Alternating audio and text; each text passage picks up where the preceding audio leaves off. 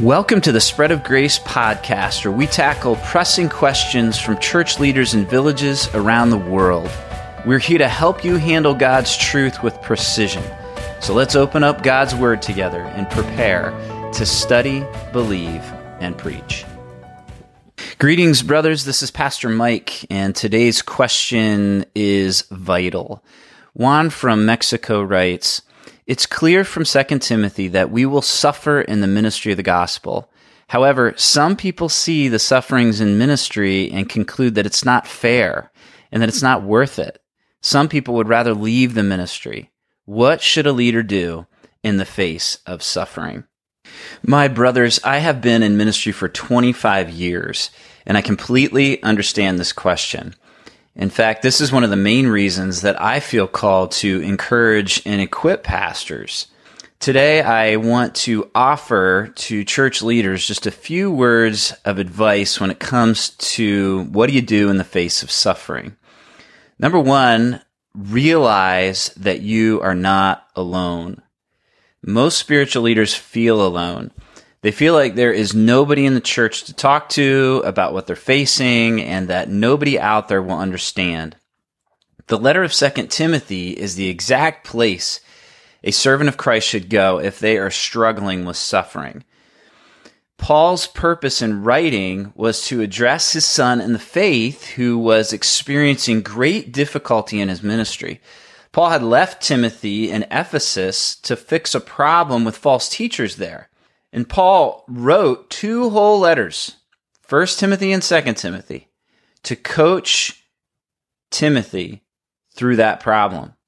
By the second letter, it was clear that Timothy had been struggling through depression, anxiety, and doubts. Sound familiar? However, Timothy was not alone.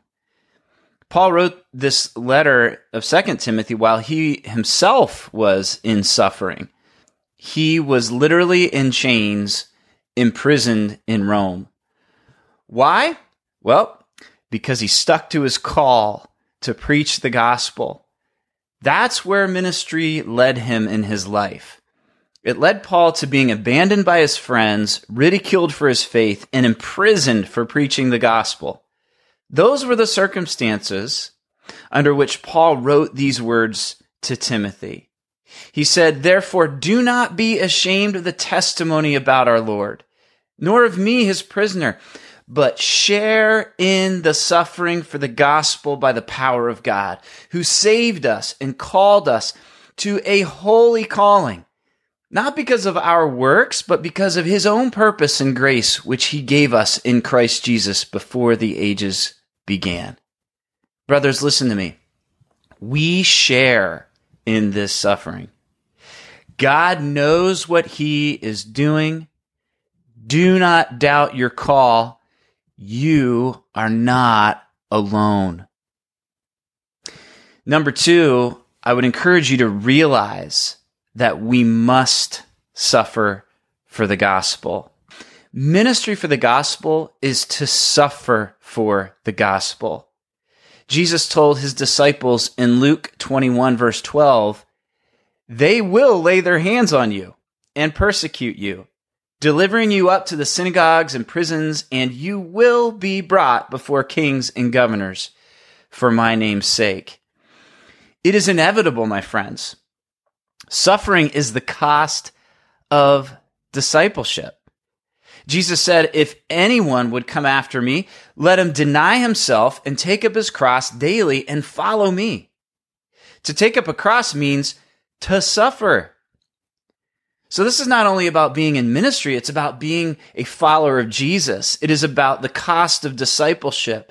We must suffer for the gospel. For in doing so, we reflect our Savior to this world.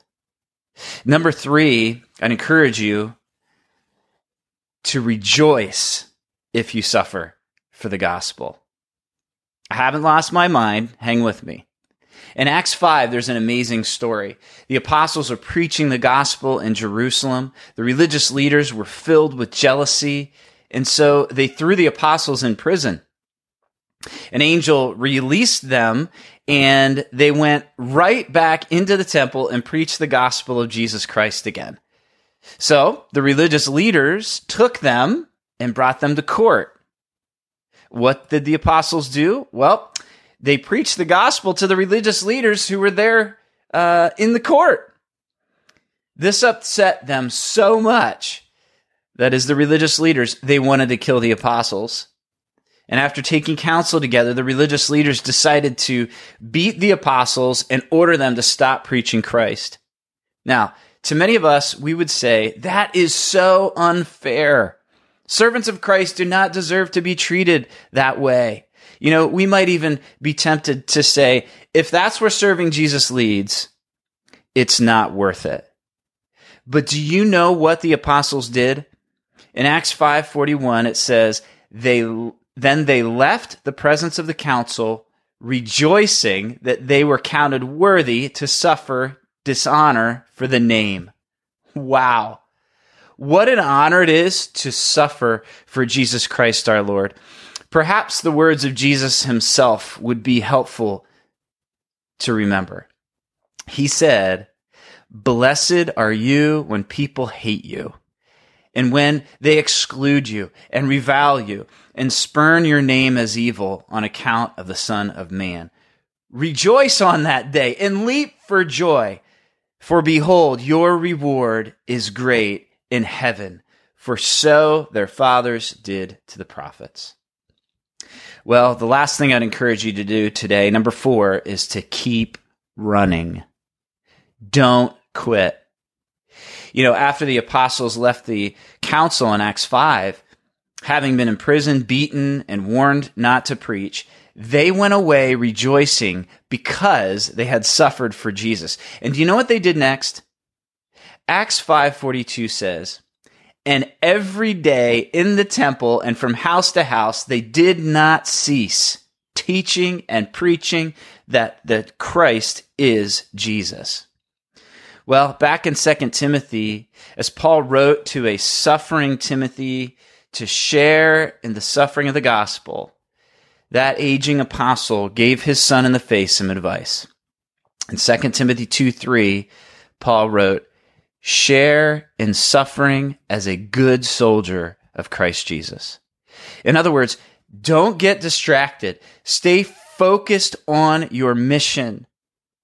Then Paul urged him to not only suffer like a soldier, but to compete like an athlete in verse 5. By competing according to the rules God has set. Rules like rejoicing in suffering. Then Paul urged Timothy to work hard like a farmer. Don't wimp out. Ministry is hard work, my friends. So Paul gave Timothy three pictures to help him endure the soldier, the athlete, and the farmer. That's what you are, my friends. You are soldiers on the front lines. You are athletes in the race. You are farmers working the hard soil. Don't quit your call. But the greatest example he ever gave, Paul gave Timothy in 2 Timothy 2 8 through 10. And I offer that to you as well.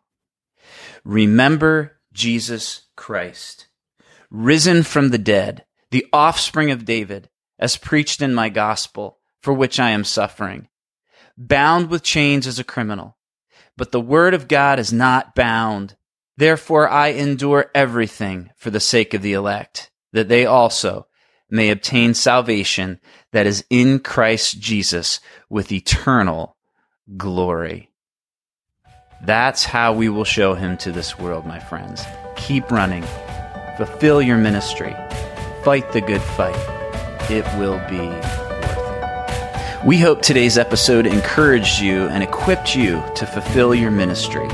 This is Pastor Mike encouraging you with the words of Paul in 2 Corinthians 4 For it is all for your sake, so that as grace extends to more and more people, it may increase thanksgiving to the glory of God.